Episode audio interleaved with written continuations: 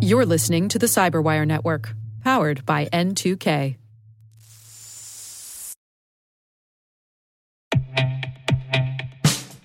And now, a message from Cyberbit. Mastering cybersecurity is like mastering a sport. You build muscle memory through rigorous practice, then you train as a team to foster cohesion while operating under pressure. Like athletes, cybersecurity professionals thrive on hands on simulation. But traditional courses, certifications, and open source labs won't build you a winning team. You need Cyberbit. Cyberbit offers a hyper realistic simulation environment for your SOC, IR, and C suite to refine your skills, all using the market leading SIEMs, EDRs, firewalls, and WAFs they use every day. Cyberbit is offering Cyberwire listeners a free live fire exercise. Sign up your team now at cyberbit.com slash cyberwire.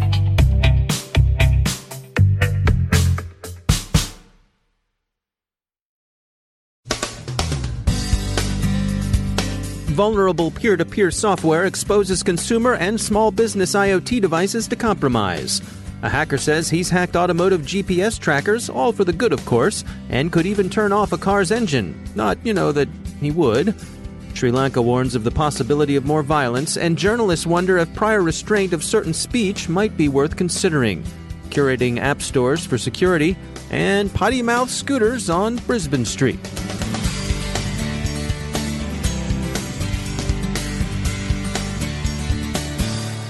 From the Cyberwire studios at Data Tribe, I'm Dave Bittner with your Cyberwire summary for Tuesday, April 30th, 2019. A Bloomberg report of backdoors affecting Huawei manufactured Vodafone equipment seems to point out at worst carelessness and not the malice that backdoor has come to suggest. Huawei denies putting backdoors into the gear, telling ZDNet that this isn't about backdoors at all, but rather about old vulnerabilities that were fixed, as the Bloomberg piece mentions when those vulnerabilities were noticed back in 2011 and 2012. The backdoor is apparently a familiar Telnet issue. In fact, the Vodafone deployment seems to have been a fairly routine Telnet implementation. Vodafone itself was quick to object that it hadn't been done wrong by Huawei. Huawei pointed out in its own defense that not only were the vulnerabilities closed years ago, which would make this report more old news than news, but that it was Telnet and that every IT company has faced these issues in one form or another. We'll quote the Register since their take on the story is clear and memorable.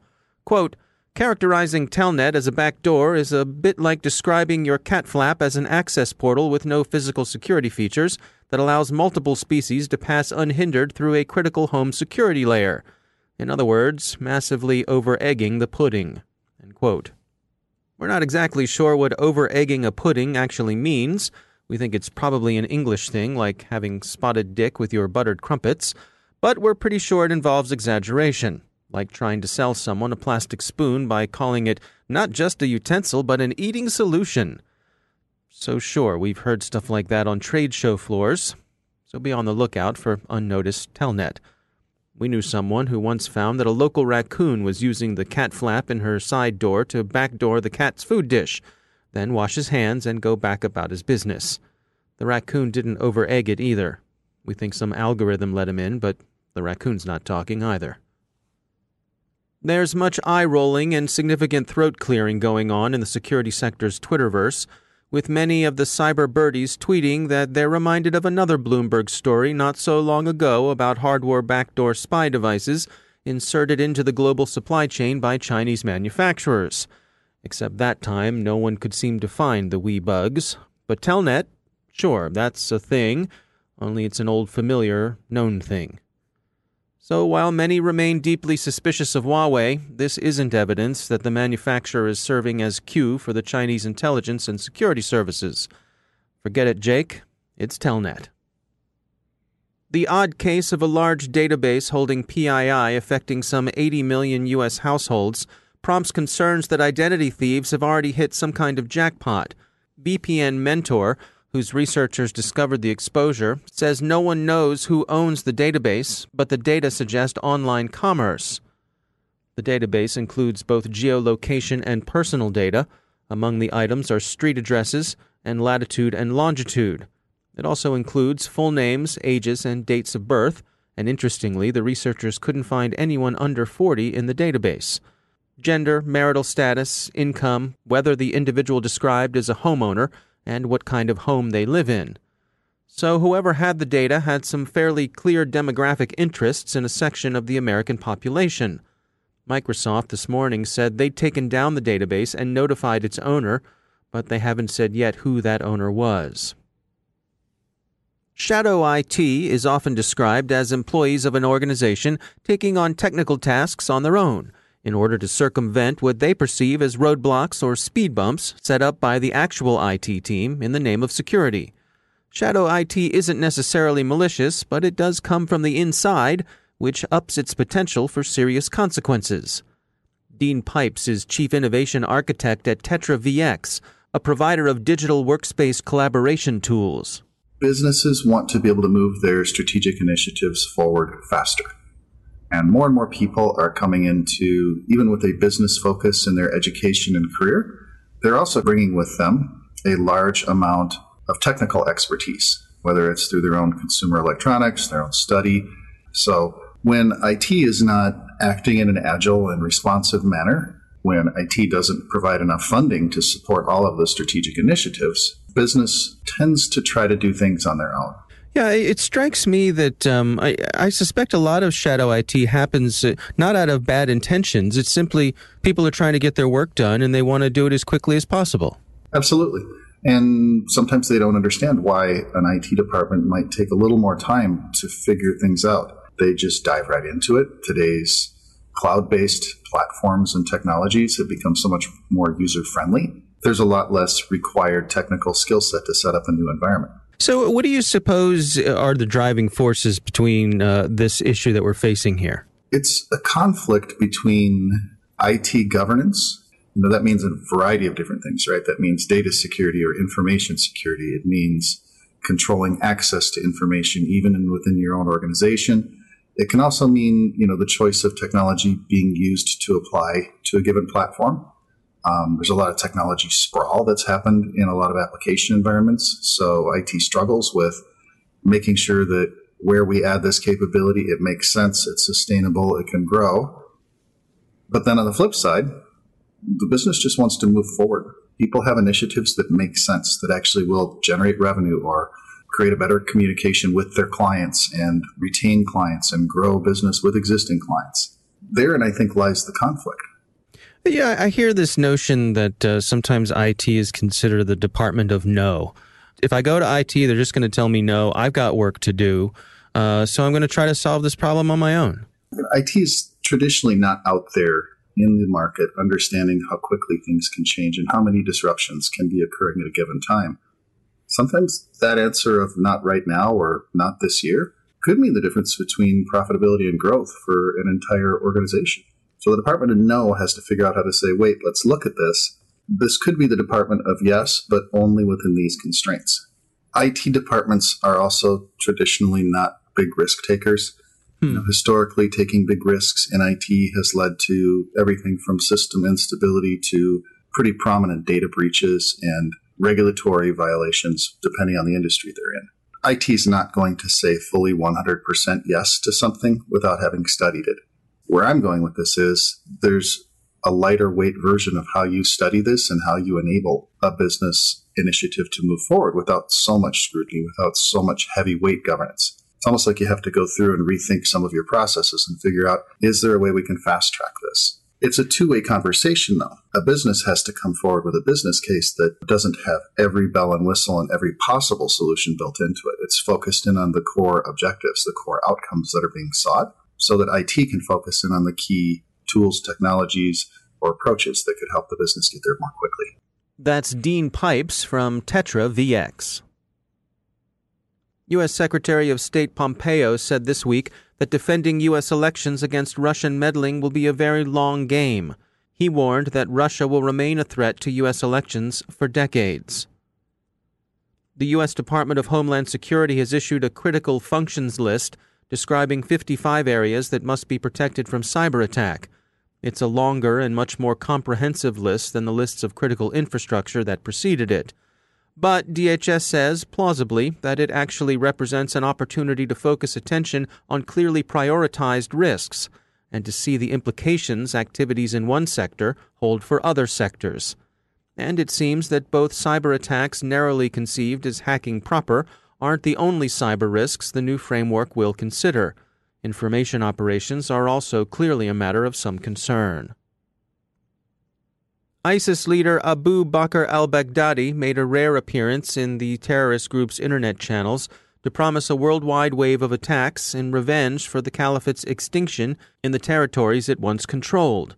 He praised the Sri Lanka murders as the first wave of reprisal. It's noteworthy that it's territorial loss and not the massacre of Muslims at prayer in New Zealand last month that gave al Baghdadi his pretext for reprisal. This is thought to be al Baghdadi's first appearance online since 2014. He's reclusive, as he well might be, given that he's wanted throughout the civilized world. And finally, in a dog bites man story, Naked Security is pointing out that apps designed to stream pirated content are positively teeming with malware.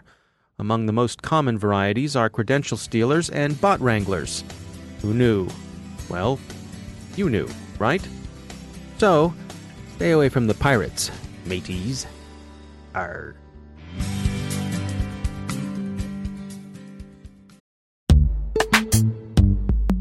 Every day, your IAM tech debt grows. Your multi generational services struggle to work together. Building an identity fabric can fix this. It makes all your identity tooling stronger and allows you to connect any app to any service you want to use with zero coding, zero maintenance, and zero app downtime. Strata's identity orchestration platform separates the identity logic from your applications so you can optimize existing IAM tools and manage them in a single control plane. Now, every vendor, standard, and architecture work together. In short, building your identity fabric means you can secure your non standard apps, keep your complex access policies, retire outdated IDPs, and modernize in record time. So build your fabric with Strata Identity and get rid of tech debt for good. Visit strata.io slash cyberwire, share your identity priorities, and receive a pair of AirPods Pro. Offer valid for organizations over 5,000 employees. Connect today at strata.io slash cyberwire.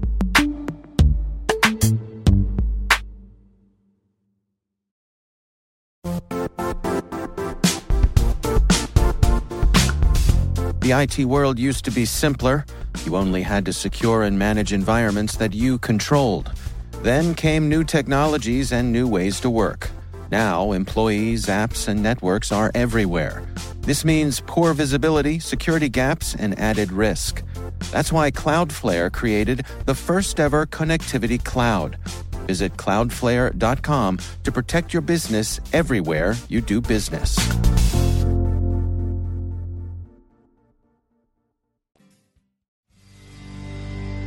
And joining me once again is Craig Williams. He's the director of Talos Outreach at Cisco. Craig, it's great to have you back. Um, I wanted to catch up with you. Not long ago, uh, your team published uh, some work that you titled Hiding in Plain Sight. And this is about uh, some stuff you found on Facebook with criminal groups using Facebook to communicate with each other.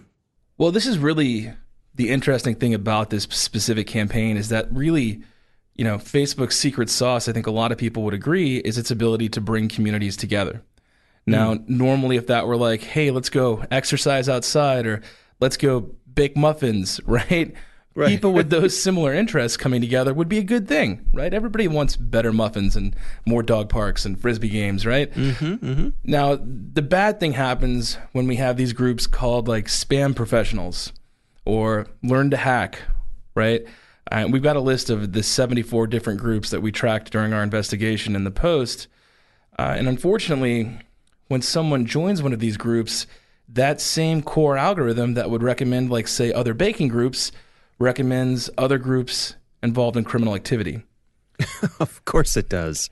Right. Um, and so, you know, it led from people going from like a, a hacking forum, then it would suggest a carding forum where people can buy and sell stolen credit cards or stolen accounts or even fake IDs.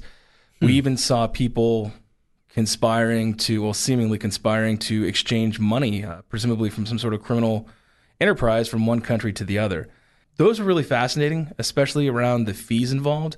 You know, people would talk about 30, 40%. Um, and we even had a screenshot, I believe, in the blog of someone offering to do up to a million dollars of, I guess, effectively money laundering. Now, when I think of these sorts of groups, I immediately go to the dark web. Um, and so I, I, think it sort of raises eyebrows that this was out in the open uh, so front and center. I mean, is this, were these private groups? Was this something that anybody could find with a, a search on Facebook? Yeah, so that's a great question. You know, unfortunately, this appears to be a movement away from the dark web. You know, and when you think about it, if you're a bad guy trying to sell your hacking tools to unsophisticated users, are they going to be able to find those tools on the dark web? Right? I think chances are no, right? They're not going to know what the dark web is. They're not going to know how to get there.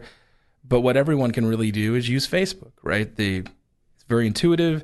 Anyone can pick it up and use it. People seem to like the interface. And so when they realize that, you know, hey, this is the number one social media tool in the world potentially, and it's got billions and billions of users. Well, that gives them a lot of room to hide in plain sight. You know, the reality is, even if one tenth of 1% of the users on Facebook are, you know, up to criminal activities, that's still going to be a much higher number than we're comfortable with, just simply due to the size of the site. And it's going to make it that much harder for them to be discovered.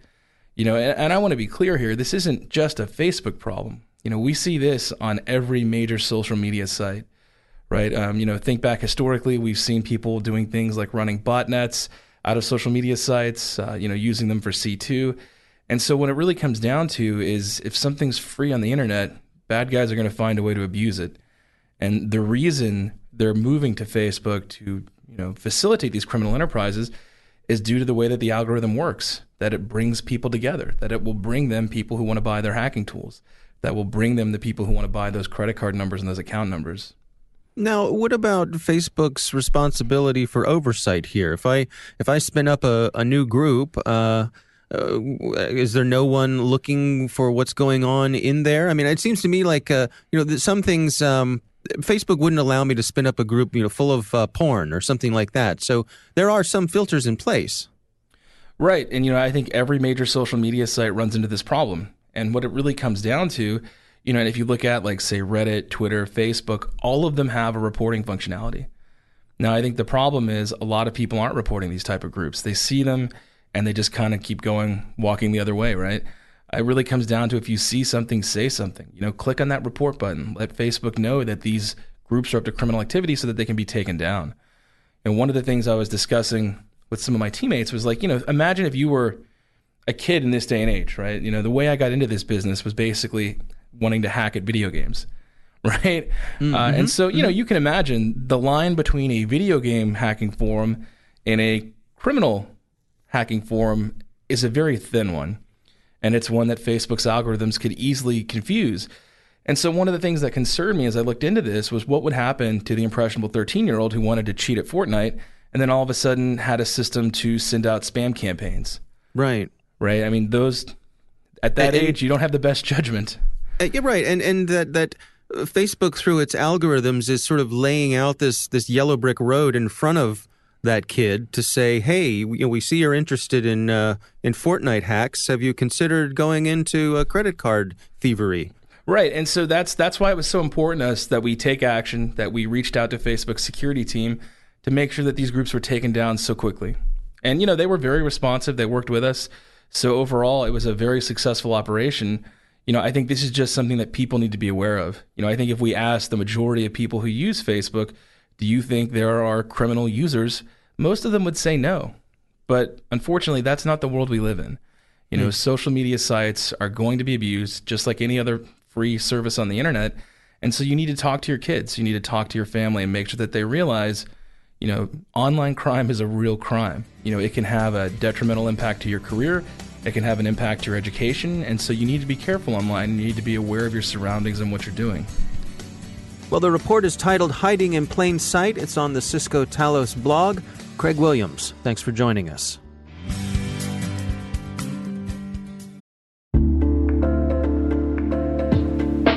Are lengthy security reviews pulling attention away from your security program? With the largest network of trust centers, Vanta can help you streamline security reviews to win customer trust, save time, and close deals fast.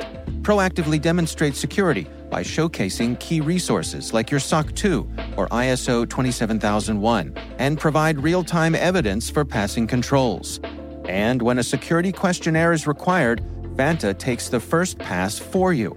Visit vanta.com slash cyber to take a self-serve tour. That's vanta.com slash cyber.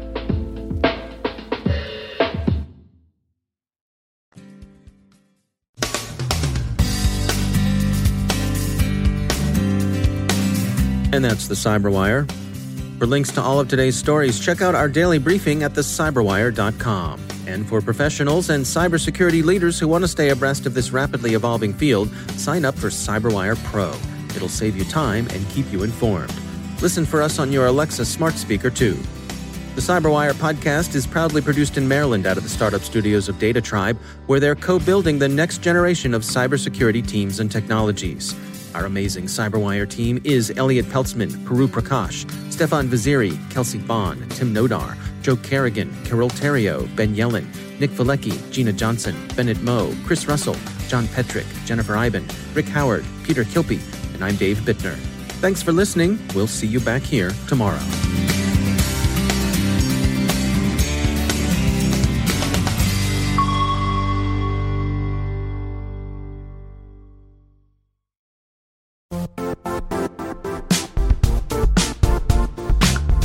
And now, a word from our sponsor, Zscaler, the leader in cloud security. Cyber attackers are using AI in creative ways to compromise users and breach organizations. In a security landscape where you must fight AI with AI, the best AI protection comes from having the best data. Zscaler has extended its zero trust architecture with powerful AI engines that are trained and tuned by 500 trillion daily signals. Learn more about Zscaler Zero Trust Plus AI to prevent ransomware and AI attacks. Experience your world secured. Visit zscaler.com slash zero trust AI.